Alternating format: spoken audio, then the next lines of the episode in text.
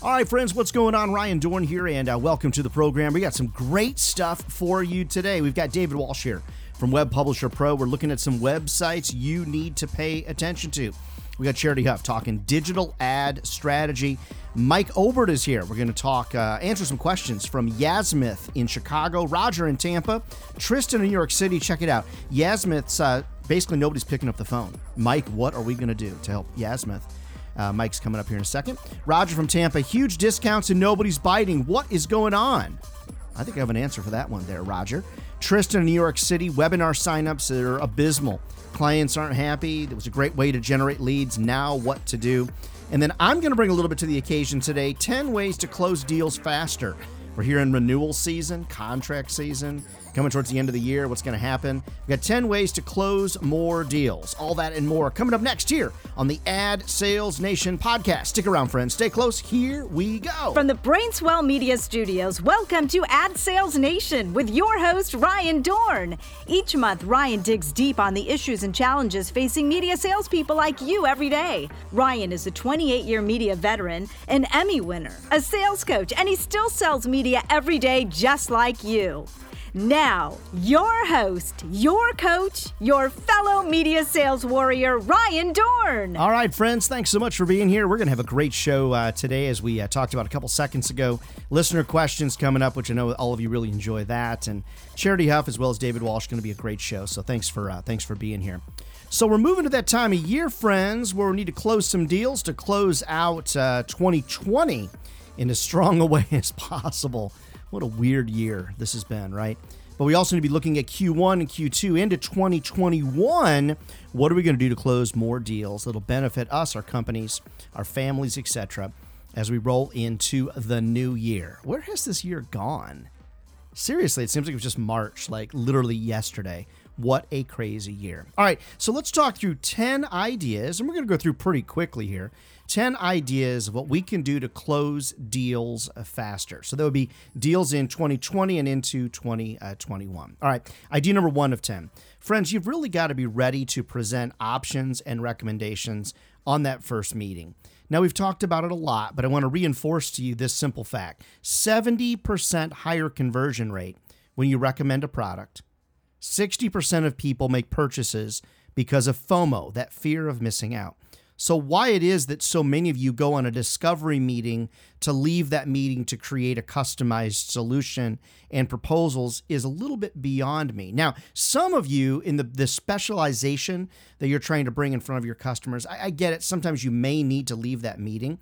But hey, guys, it's hard enough to get meetings as it is much less have to schedule a meeting, go to discovery, leave the meeting to create a proposal, to come back and track the person down, to present the proposal. Then they've got to think about it. Then you got to track them down again. And you might say, well, my process is a lot more streamlined. I kind of doubt it.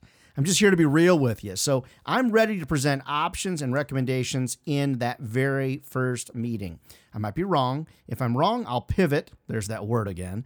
I'll pivot and make sure. But you know, for me, friends, idea number one: be ready. Be ready to create create recommendations and proposals on the spot. All right, number two, if you want to move from transactional selling to relationship based selling, because during COVID it's been very transactional based. You've got to use research to connect more deeply with customers. One of the tools that I use, obviously LinkedIn. Uh, maybe you've got LinkedIn Sales Navigator. I don't know that you have to have that, but if you have that, it's a, a really great tool. I'm also using a Chrome extension with the website called Crystal Knows. Shortcut is Crystal. It does uh, virtual personality profiling. It's a Chrome extension that syncs with LinkedIn when you're using Chrome to pull up personality profiles and traits of the people that you're looking at. Now, it's not free, um, but it's not expensive either, and I use it all the time. So I'm using research to connect more deeply with clients. It's called building quick trust. And quick trust you have to build within five to seven seconds, maybe 10 seconds maximum. But you're going to do that by having more information on that customer, their company, etc. So dig in on LinkedIn and make sure you're prepared for all the calls. I know 101 kind of thing, right? But are you actually doing it? All right, number three, you've got to be asking better questions. You, your questions just have to be better. What are the three main questions that make me nuts? Um, tell me more about your business. Come on, you're better than that. Uh, what keeps you up at night? Okay, come on, you're better than that. And then what's your budget? You can do better than that. Those are three questions we need to ask, but maybe ask them in a more vibrant and new way so we don't sound like every other salesperson that's calling on that customer. Here's three that I really like to ask. My favorite when you agreed to meet with me, what business challenge or problem were you hoping that I could solve? So, when you agreed to meet with me, what business challenge or problem were you hoping that I could help you solve? So, that really is one of my favorites. The next one I like to ask is similar, but it's more of sort of a storytelling way. If if you could wave, if I could give you a magic wand and you could wave that magic wand, what would you want to see happen as far as our relationship goes? What you're buying from me, or if if I could wave a magic wand for you, what business challenge could I help you resolve? So they're kind of similar. All right. The next question I like to ask is when you think about competing here in our community, when you think about competing against others in your industry, those type of things, do you want to be seen as kind of having sort of a, a presence out there? Do you want to be real competitive or do you want to be dominant? And the reason that this works for me is because I could ask them their budget for whether they're buying media or software or whatever they're whatever they're buying from me, and they're going to give me a number based on their reality when I ask this question, when you think about competing out there, do you want to be, you know, competitive? Do you want to be real dominant? Do you just want to be a player? That's going to lead me towards a budget number that's more based in reality, real reality than their reality. And the other question that I like to ask on a, on a regular basis is if everything went perfectly, if our relationship was perfect, you buy what it is that I'm selling. In the end result, what do you want the end result to be? What would the perfect end result be for you?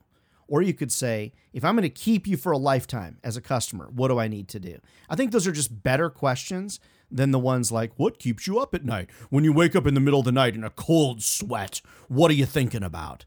Gosh, guys, I don't know that I want to know the answer to that question. Number four of 10, be prepared to talk about delays. Delays are coming up right now. People are delaying to Q1, Q2, Q3, Q4.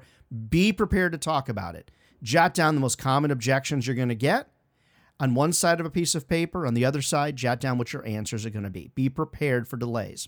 Number five, you've really got to think about revamping your proposals based upon the research that I've presented on this show or that are presented in a blog or whatever the circumstance is. Revamp your proposals. Let me give you two tidbits, and we'll talk more about this at, a, at another time.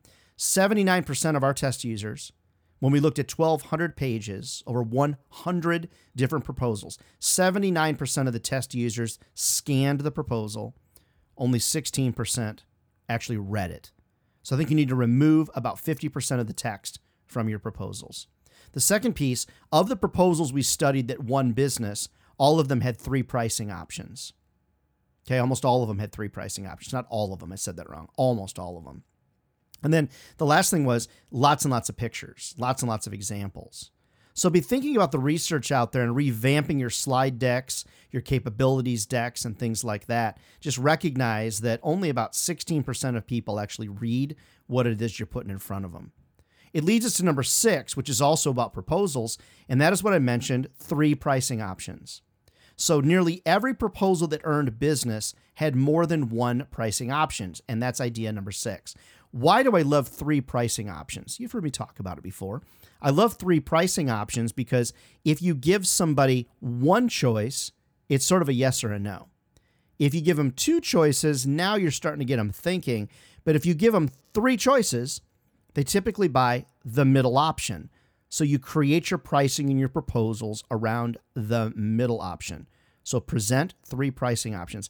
I don't care what you're selling. I want to I want to see a good, better, best in almost every situation, or a present, competitive, dominant, or a gold, silver, bronze. I don't care. Present three price options if you want to close more. Number seven of 10, you really need to set a very specific after proposal follow up plan. So you're on the meeting. And remember, my thought is go there with a proposal. Don't waste their time. Go there ready to sell them something. Now, have a great meeting, ask great questions, share testimonials, but show them what you got. After that, what I want to do when they say I need to think about it, okay, great. Number one, let's meet back up in 48 hours to check in.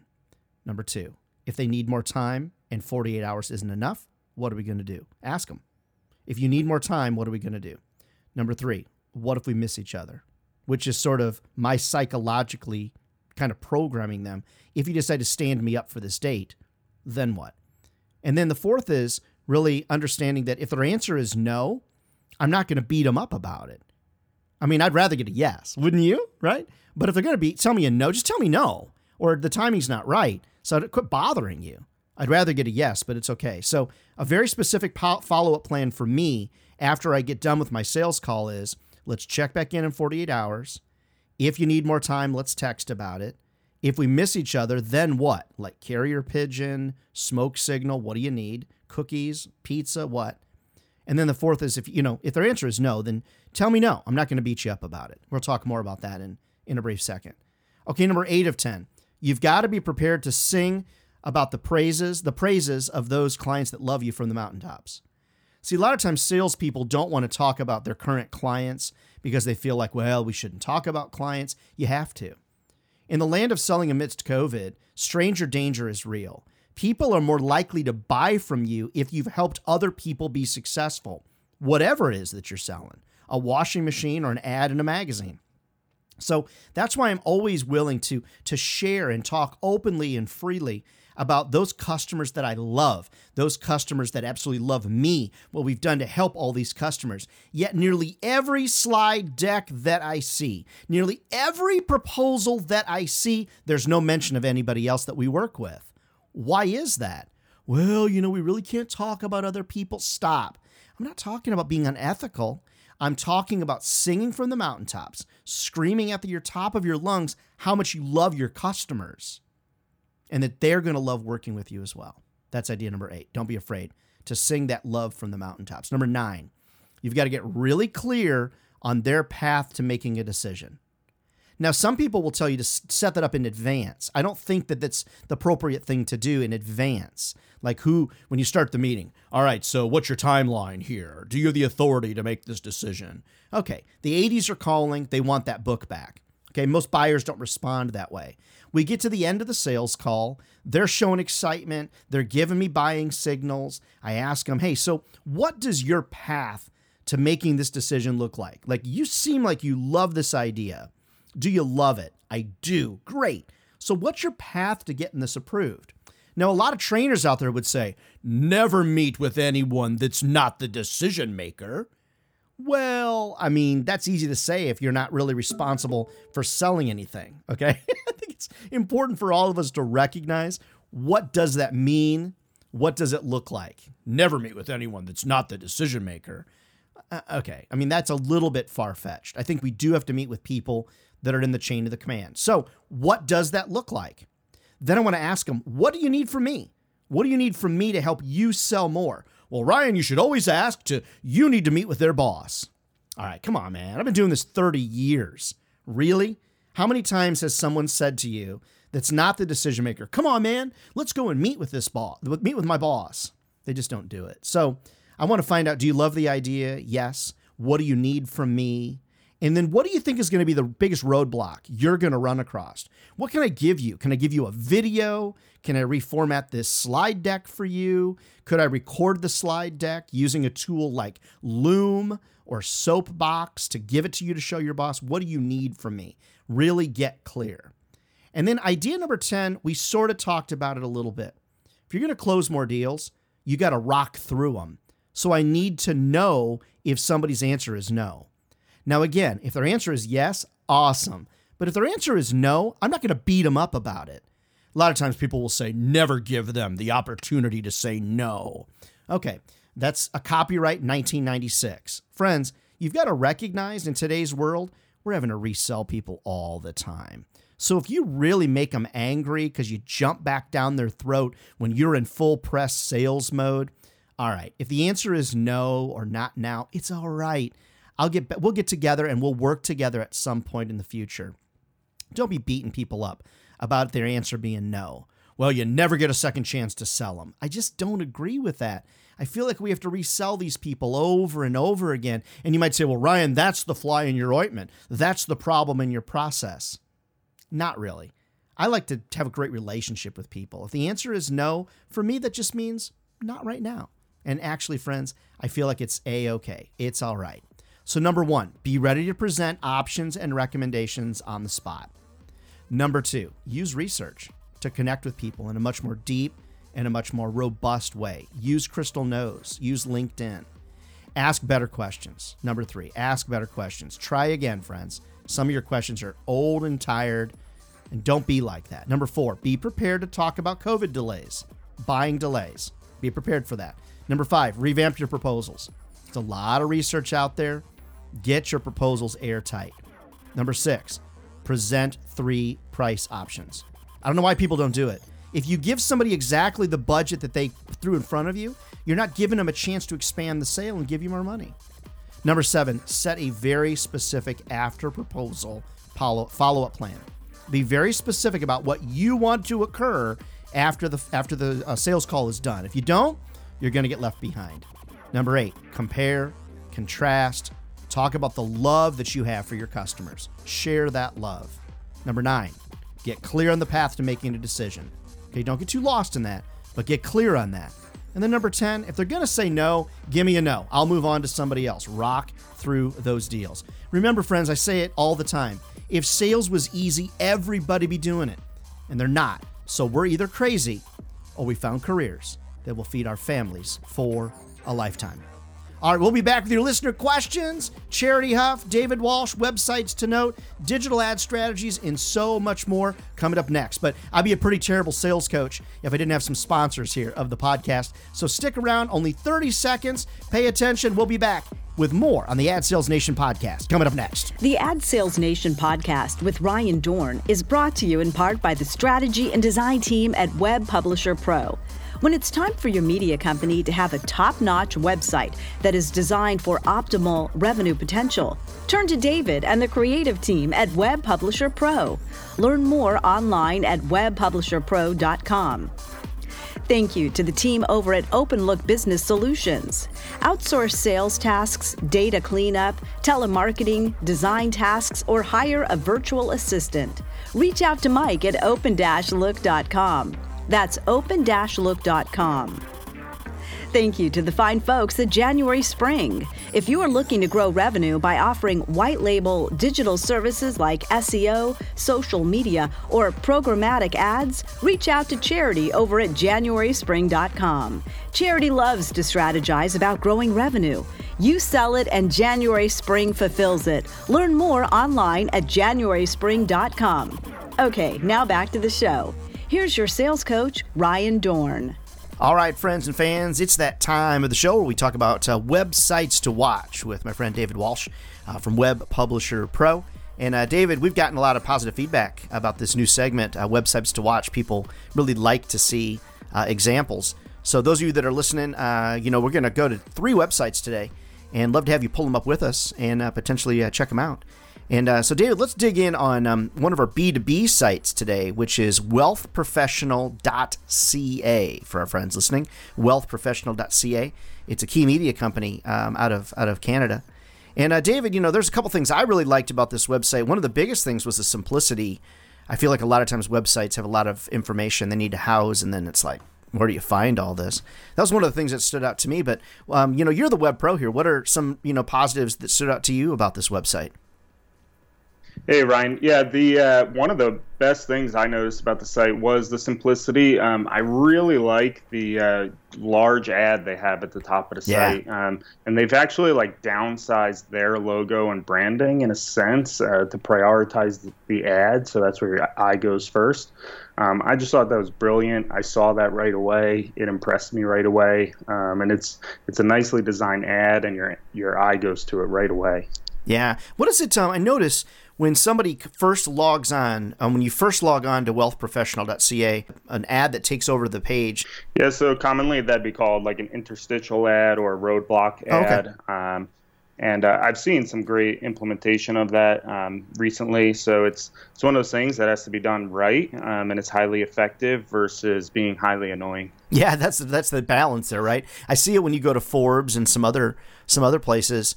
Um, sorry to be putting you on the spot to ask this. Do you happen to just know off the top of your head? I mean, is it effective? Not effective? Do users get cranky? I mean, what's what's kind of the usability? Uh, you know, pros and cons of that. Yeah, they're highly effective. Uh, they re- they usually have really high click through rates, um, so people clicking on the ads and, and loading in. Um, the other thing I've seen it used for is uh, email signups. Um, there's a great site uh, by 6 a.m. City. They're they're in a couple cities like Greenville, South Carolina, um, and they have a great implementation where they get you to sign up for their newsletter, um, and they actually like require it before you even go to their site. Um, you'll even see it on uh, sites like Wayfair, where uh, you have to give your email before you can even view the site. Um, and it's highly effective. Um, and then it gets you that user's email address and you capture their data. Nice. Yeah, that makes sense. I also noticed that when you're scrolling, that one 728 by 90 stays at the bottom and, and, kind of floats. Is that a like a WordPress template feature, or is that you know how how does how does somebody set that up? Yeah, you can do that uh, with like Google Ad Manager or a company like BroadStreet. Um, so it's generally like a sticky ad or a footer ad. Uh, their implementation is great. With you first see the big header ad that's underneath their mm-hmm. uh, their menu, um, but then your eye later sees that uh, like floating ad at the bottom. Um, so that was great implementation. Um, throughout their desktop site and even on their mobile site. They just have very well thought out ads. Um, a lot of times, publishers will kind of jam ads in and just yeah put them anywhere there's space. Um, right. You could tell that you know whoever was behind the user experience of this site really thought out their desktop ads and their mobile ads. Yeah, I liked it. So uh, check it out, um, friends. It's wealthprofessional.ca. And so big shout out to uh, to Dane and the Key Media folks uh, up there for uh, for that one. Our consumer website to watch is uh, from our friends over at Our State Magazine, that's uh, in uh, Greensboro, North Carolina, serving. all across the state of North Carolina. And I know it's a little self serving, and I picked this one, guys, just so you know, I picked it. Um, and this is a site, David, that you guys um, were intimately involved in the launch of one of the things that stood out to me um, is, is just really gorgeous, beautiful imagery. Was that something that the client was thinking of, that you were thinking of? Because the imagery is really, really stunning. Tell me more about that. Yeah, thanks. Uh, the imagery was probably the biggest uh, key component in building this website and designing it. Um, our state has just amazing photography, um, and that's something that a lot of publishers can, especially local news publishers, can struggle struggle with is uh, having great photography. Um, but theirs, we wanted uh, their old site was kind of limited in the photo sizes they could have, um, and that was a, a, a, key component of redoing the site. Was how can we just make these big, beautiful photos with a lot of variety um, right now, they have this amazing one of a Jeep going down the coast of yeah. uh, North Carolina. And, uh, you know, throughout the site, they have um, long form photo essays and um, just really eye catching photos. Yeah, for sure. I also like the fact that it only takes but just not hardly even a scroll to find the editor's picks, which drives a ton of traffic. You right away see the banner ads integrated. And I love the fact that in line with the content, is uh, the ability to sign up, you know, for e-newsletters uh, and things like that. I have a real quick question, um, you know, as it relates to sponsored content, because I noticed that about, you know, halfway down when you're scrolling on the main page, you see four sponsored content stories lined up. It looks like content. They're clearly marked as sponsored. I know they get good traffic from talking to those folks. Was there, you know, was it a very distinct design element to do the four across, mark them as sponsored? Or does it just kind of happen to be like that or what was the thought behind the sponsored content design oh yeah i was well thought out and a lot of time went into it um, our state is one of the best at integrating sponsored content with their um, you know regular editorial content um, so throughout the site, it's placed um, really strategically amongst their mm-hmm. content. It's all, like you said, clearly labeled, um, but they do a good job of uh, connecting it, and then readers uh, click on it and read it a lot. It's um, it keeps you on site, mm-hmm. um, so they really serve their advertisers well. Yeah, uh, they they do they do. Um, the website, friends, is our state, so that's O U R R state uh, dot com. And like I said, I picked it out, and so I caught David a little off guard there because that's one of the sites that they designed. So if you like the if you like the site, uh, friends, you know the guy that uh, that put it together. So thanks for in- indulging me there, David, on, on that one. No problem. And then um, we always uh, like to throw in a grab bag uh, website uh, to check out. I'm I, David. I'm always looking for cool websites to go visit, and I came across one, um, Life Hacker, Life Hacker. Uh, dot com, which is all about hacks to make your you know your life easier. Um, I just what, what some of the things that I liked on the the right rail is just more associated hacks where you can just find anything from productivity to um, you know attending a, a drive-in movie um, at your Walmart parking lot. I mean, it's it's kind of really cool website for kind of fun things. Um, just to kind of waste some time, you know, I guess. What were your thoughts, David, um, about Lifehacker? Uh, Lifehacker's a really fun site. Uh, right after you sent it to me, I was just like enamored with it and just scrolling and looking at buying sh- new shower heads, and uh, it was just got a lot of fun information on it. Um, I like uh, a couple things I like about when you land on the site on desktop is you get a lot of content right away, um, but the hierarchy of it is nice. So you see Yeah. about seven posts, you see a couple ads, uh, but they do it really tastefully. Um, I really like their tagline. I'm not a big fan of putting taglines next to uh, logos. Yeah. Um, but theirs is just it says life hacker and then do everything better, and it's just like that is a great tagline. It is. I'm always looking for you know ways to save time, effort, energy. My uh, special guest every month, websites to watch. David Walsh, glad to have you here, friend. You can uh, find out more about David and his company over at webpublisherpro.com. Uh, dot com. so, David, thanks so much, man. Appreciate uh, your commentary on these websites to watch. Thank you. All right, friends and fans, one of my favorite times of the show is when Charity Huff from January Spring dials in from Denver, Colorado, and we talk about uh, digital digital strategy. And uh, Charity, I was um, really intrigued by uh, a conversation that we were having about custom audiences and building custom audiences for uh, our publishers and our media customers. And so much so, I was like, "Stop! Don't tell me anymore. Let's hit the record button." So, um, Indeed. yeah, that's, that's really cool. So tell me more about this custom audiences. I'm totally intrigued by this. Yeah, you know, we have been having so much fun with the sales teams that we're working with. So you can shoot a note right off to my team and say, hey, I need you to build me a custom audience for this advertising client. And we will send back to you down to exactly how many people in that zip code that you give it to us for of who exactly those folks are how many there are with recommendations. So like let me let me step back because i'm excited Okay, too. okay, okay. um so when we build you a custom audience we curate it based off of the geography you want. So a zip code or a metro area and then we can figure out based off of demographics of the person you're trying to reach. So, for example, uh, maybe you're trying to reach female head of household with a household income of a hundred thousand plus with children in the home, or maybe you're trying to reach. We just did one; it was so awesome for risk takers. It was for a climbing um, gym, right? So we wanted to find people who were under the age of 45 who who took uh, on risky behaviors and had hobbies around kayaking and skiing and mountain biking so rather than just do the traditional geofencing because so many people are not able to get out into the community and walk into their favorite store Right. we're able to describe what that ideal customer looks like and find them in their home using these custom audiences. Does that make sense? Yeah, it Sorry, does. I get yeah, excited it does. about it. Yeah, yeah. And so, okay, so we define the custom audience based upon kind of this criteria that is perfect for the media company and for the advertiser. Right. So then, okay, we figure out who these, let's just say, a thousand people are. So what are we delivering to them?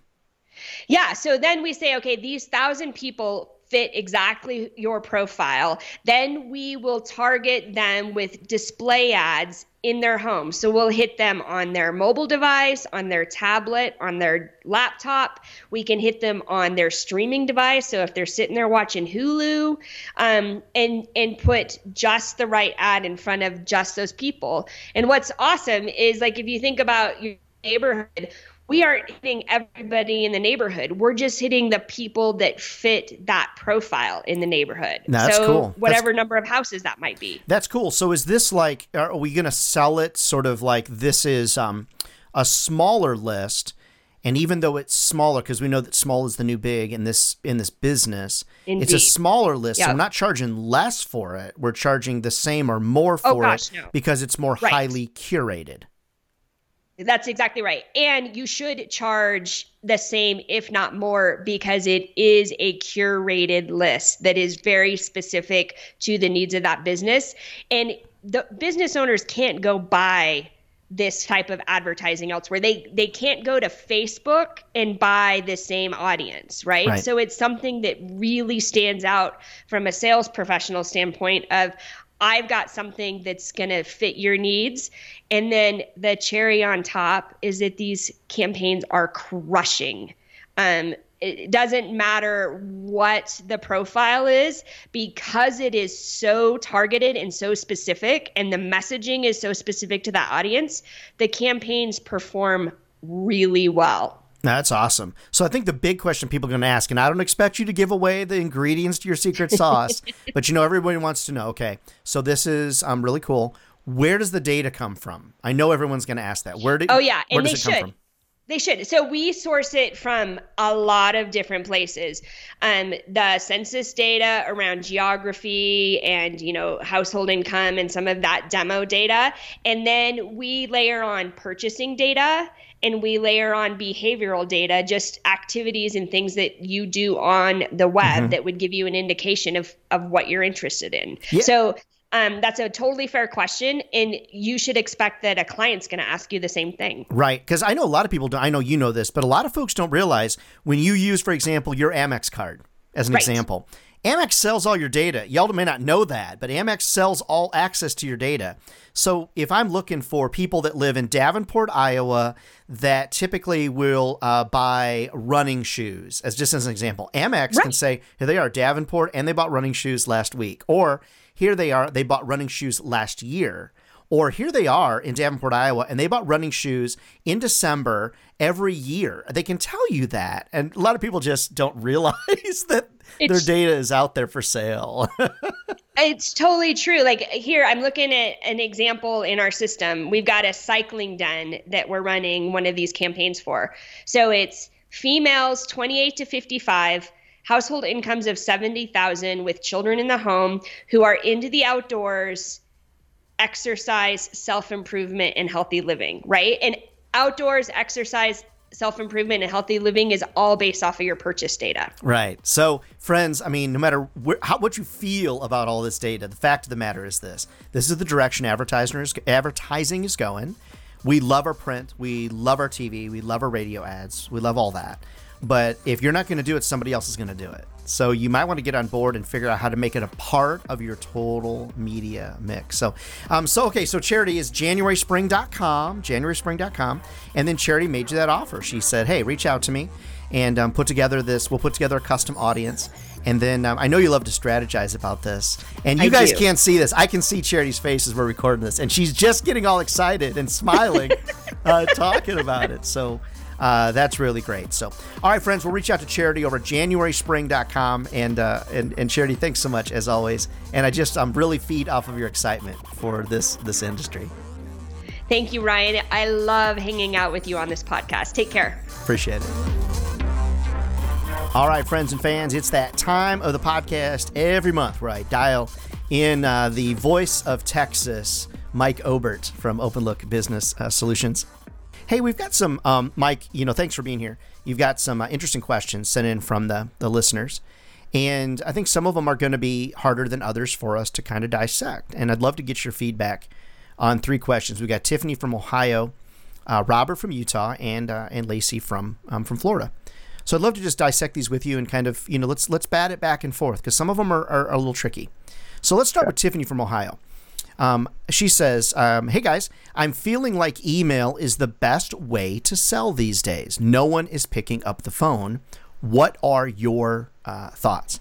So if you don't mind, Mike, I'll pass this one over to you and let you kick it off, and then I'll give some thoughts. What, what are your what are your thoughts on that one? My thought is email is absolutely the easiest way to sell from the perspective of I can shoot out a bunch of emails and hopefully somebody responds positive or negative. But man, I, I kind of disagree that no one's picking up the phone. I think a lot of people right now have been picking up the phone. Yeah. So I always, man, I always try and sell on the phone. I think the phone is the best way to sell, only because you can overcome objections. If somebody has questions, they can ask you right then. There's not a string of people going back and forth. It's so easy on an email for somebody to say no. Right. Um, and when you've got those people on the phone, um, you know, you can work through what those objections are. So I would definitely say, yeah, email is an easy way to sell. That um, it, it is easy to send a bunch out, but don't don't forget to pick up the phone. I, I do think people will pick up the phone. Yeah, I was had Alex Goldfayn on the podcast last month, and one of the premises in, in his five minute selling book, Mike, is that when you reach out to people via phone that haven't been reached out to by other people, you're unique and you're special. I have noticed during COVID that a lot of sales reps, when I look inside the CRM tool set, they're not picking up the phone, and they're doing what I call spraying and praying. And spraying and praying is you spray a bunch of emails out there and you pray that you get a response. And if your response rate is greater than say 10%, I would say that's that's really good. What I'm noticing is kind of a 1% kind of response rate. And what a lot of sales reps do is they spray and pray and they send out mass emails with just loaded with information. Nobody's really reading it and they get a 1% response rate and they think that they're victorious. Grasshopper Research has said it multiple times that you are 7 to 10 times more likely to have a serious sales conversation with someone via the phone. And if you can find me a sales book that's worth a darn that says email only will get you the best results, I mean, I would be very surprised because I've read basically all of them.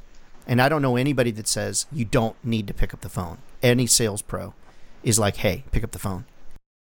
All right, Robert from Utah. Um, I'm getting the objection, quote, I'm going to wait to buy until after the pandemic is over, end quote. What should I say? And so let's talk about the pandemic because we don't know when the pandemic is going to be over and because we don't have a definitive answer to what it actually really means, you know, the impact the end result is going to be or the ending is going to be. I'd like to say to folks no matter what you're selling, because we're dealing with a moving target, it's hard for any of us to plan. But what I what I can tell you is this. There are a lot of people that are delaying making buying purchases. If you wait until everybody else starts buying, then you're going to be one of many that are buying at that time, whether it's media, software, or whatever the circumstance is. So if you want to differentiate yourself and get a competitive edge, the time to do that is, you know, is right now. What are your thoughts on Robert from from Utah? Preaching, preaching to the choir. I, in this instance, I think I go more for the consultative type of sales of like, look, I understand, I get it. A lot of things have changed. A lot of things are going on right now. But you know, let's talk about your competitors. What are what are your competitors doing? Do you know that company X that you compete with, you know, they're they're still you know running their full page or they're still buying that product. Um, right. So you know some of your competition they're not tapping the brakes and they're going full force. So I'm just being a consultant. I'm telling yeah. you what they're doing. I'm telling you what I'm hearing, and uh, hopefully that will help you make your decision. Yeah, a lot of times I just once you point out to people that this is an opportunity for them to carpe diem the moment, take advantage of the situation. Now, I'm not saying that I'm not trying to, that sounds kind of bad. We're going to take advantage of COVID. That's not what I mean. What I mean is, if you're noticing people within your competitive set are turning the volume, say, from eight to five, as an example, it's an opportunity for you to spinal tap the situation and go for the 11. You know, turn this thing to a volume 11. And right. a lot of times when I point it out to people, they'll say, oh, you know, cool. I didn't think about that. Hadn't thought right. about that. So, yeah. And I mean, and you don't want to lose your marketplace. You know, if you, if you've spent years trying to create your product and and mm-hmm. create your your your pitch you know why would you just let six months go to waste and then you're right. out of sight out of mind right i feel like a lot of um, our prospects whether it's advertisers or clients or whatever um, i feel like they get together in a little dark room and they have conversations like this hey the salespeople are going to be calling this week. What's a new objection we can give them? you know, right. It's like this little dark little club, you know. So anyway, all right, Robert from Utah. Good luck with uh, with that one, and that was some good thoughts on that one too, Mike. Yeah. All right, now this one's tough, guys. So let's pay attention to this one, and let's. And I'm not promising you I'm gonna have a great answer, but this is a real question, and it's tough. This is Lacey from Florida.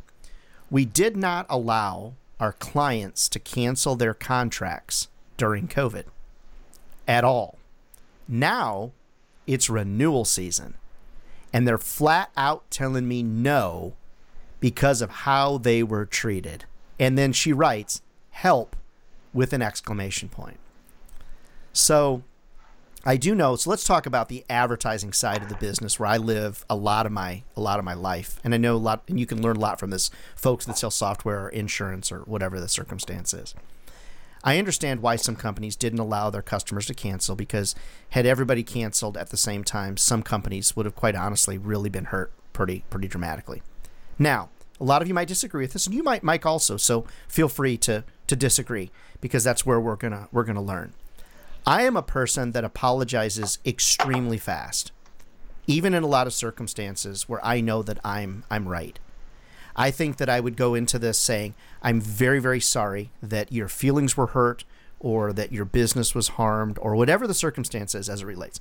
I'm really, really sorry about that. Please understand that I fought the good fight for you, that we really, yeah, I really fought the good fight for you. And I appreciate right. your patience as we navigated this really tough situation together.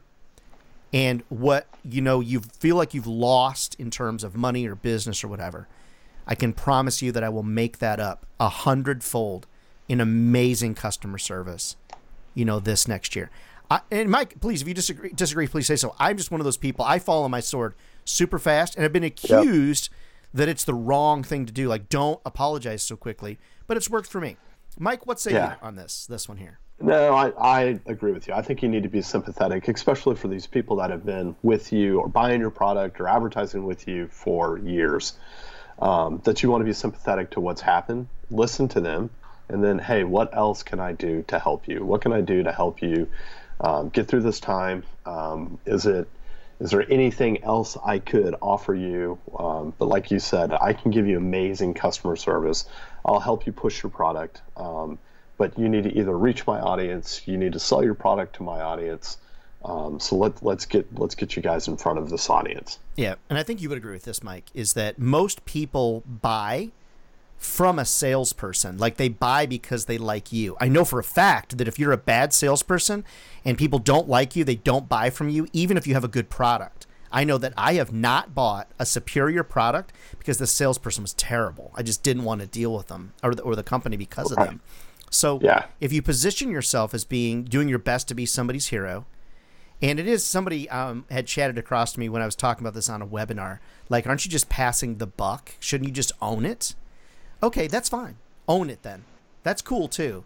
I don't think there's anything right. really wrong with saying, "Hey, I fought the good fight for you guys," and it just yeah. it was a decision that was up out of my control. It's out of my hands. I'm so sorry. Right. I don't know that that's but passing the buck. I don't know. No, but I mean, let's. I mean, we all cringe during renewal time, anyways. You know, and and this is might just be another thing that's a crutch for for people of of you know why people want to cancel is because they didn't do this or that. Right. So I mean, I just go in there with your information. You know, know know your product, know why people are upset, um, and like you said, I'm like, look, I'm, I did the best that I can. I'm sorry. Uh, let's move forward. Let me see how I can help you in 2021. Yeah, for sure. No, here's the thing, Lacey, though. You're not alone. I mean, you're not the only person that's brought this up. There are a lot of people like you in a lot of different circumstances, whether it's advertising, software sales, printing services, whatever it is. There's a lot of people that are sitting in your shoes. So I would encourage you to write out a word track, not a script, because scripts sound like a script. Write out a word track, bullet points. Be prepared for this if you know you're going to get it. And, uh, you know, just surround them with empathy and apologize and, and you know, take your licks um, and just try to move on, you know, uh, from there. Uh, Mike, these right. were some this was you know these are some tough ones uh, this month. I, I, I, appreciate um, uh, them as well. I hope things are going well uh, at OpenLook. You got some exciting projects and stuff that you guys have been working on down there. We do. We have uh, onboarded um, five or six new customers over the last six weeks, where we're 100% doing outbound lead generation and sales. That they are virtual employees, virtual assistants. Uh, for companies, and they're reporting 40 hours a week for these companies, doing 100, 150 uh, phone calls trying to uh, set appointments, uh, even sell the product. So, yeah, it's been exciting times here at Open Look. Yeah, that's great. Well, uh, friends, um, just like I mentioned about charity earlier uh, from January Spring, Mike loves to strategize.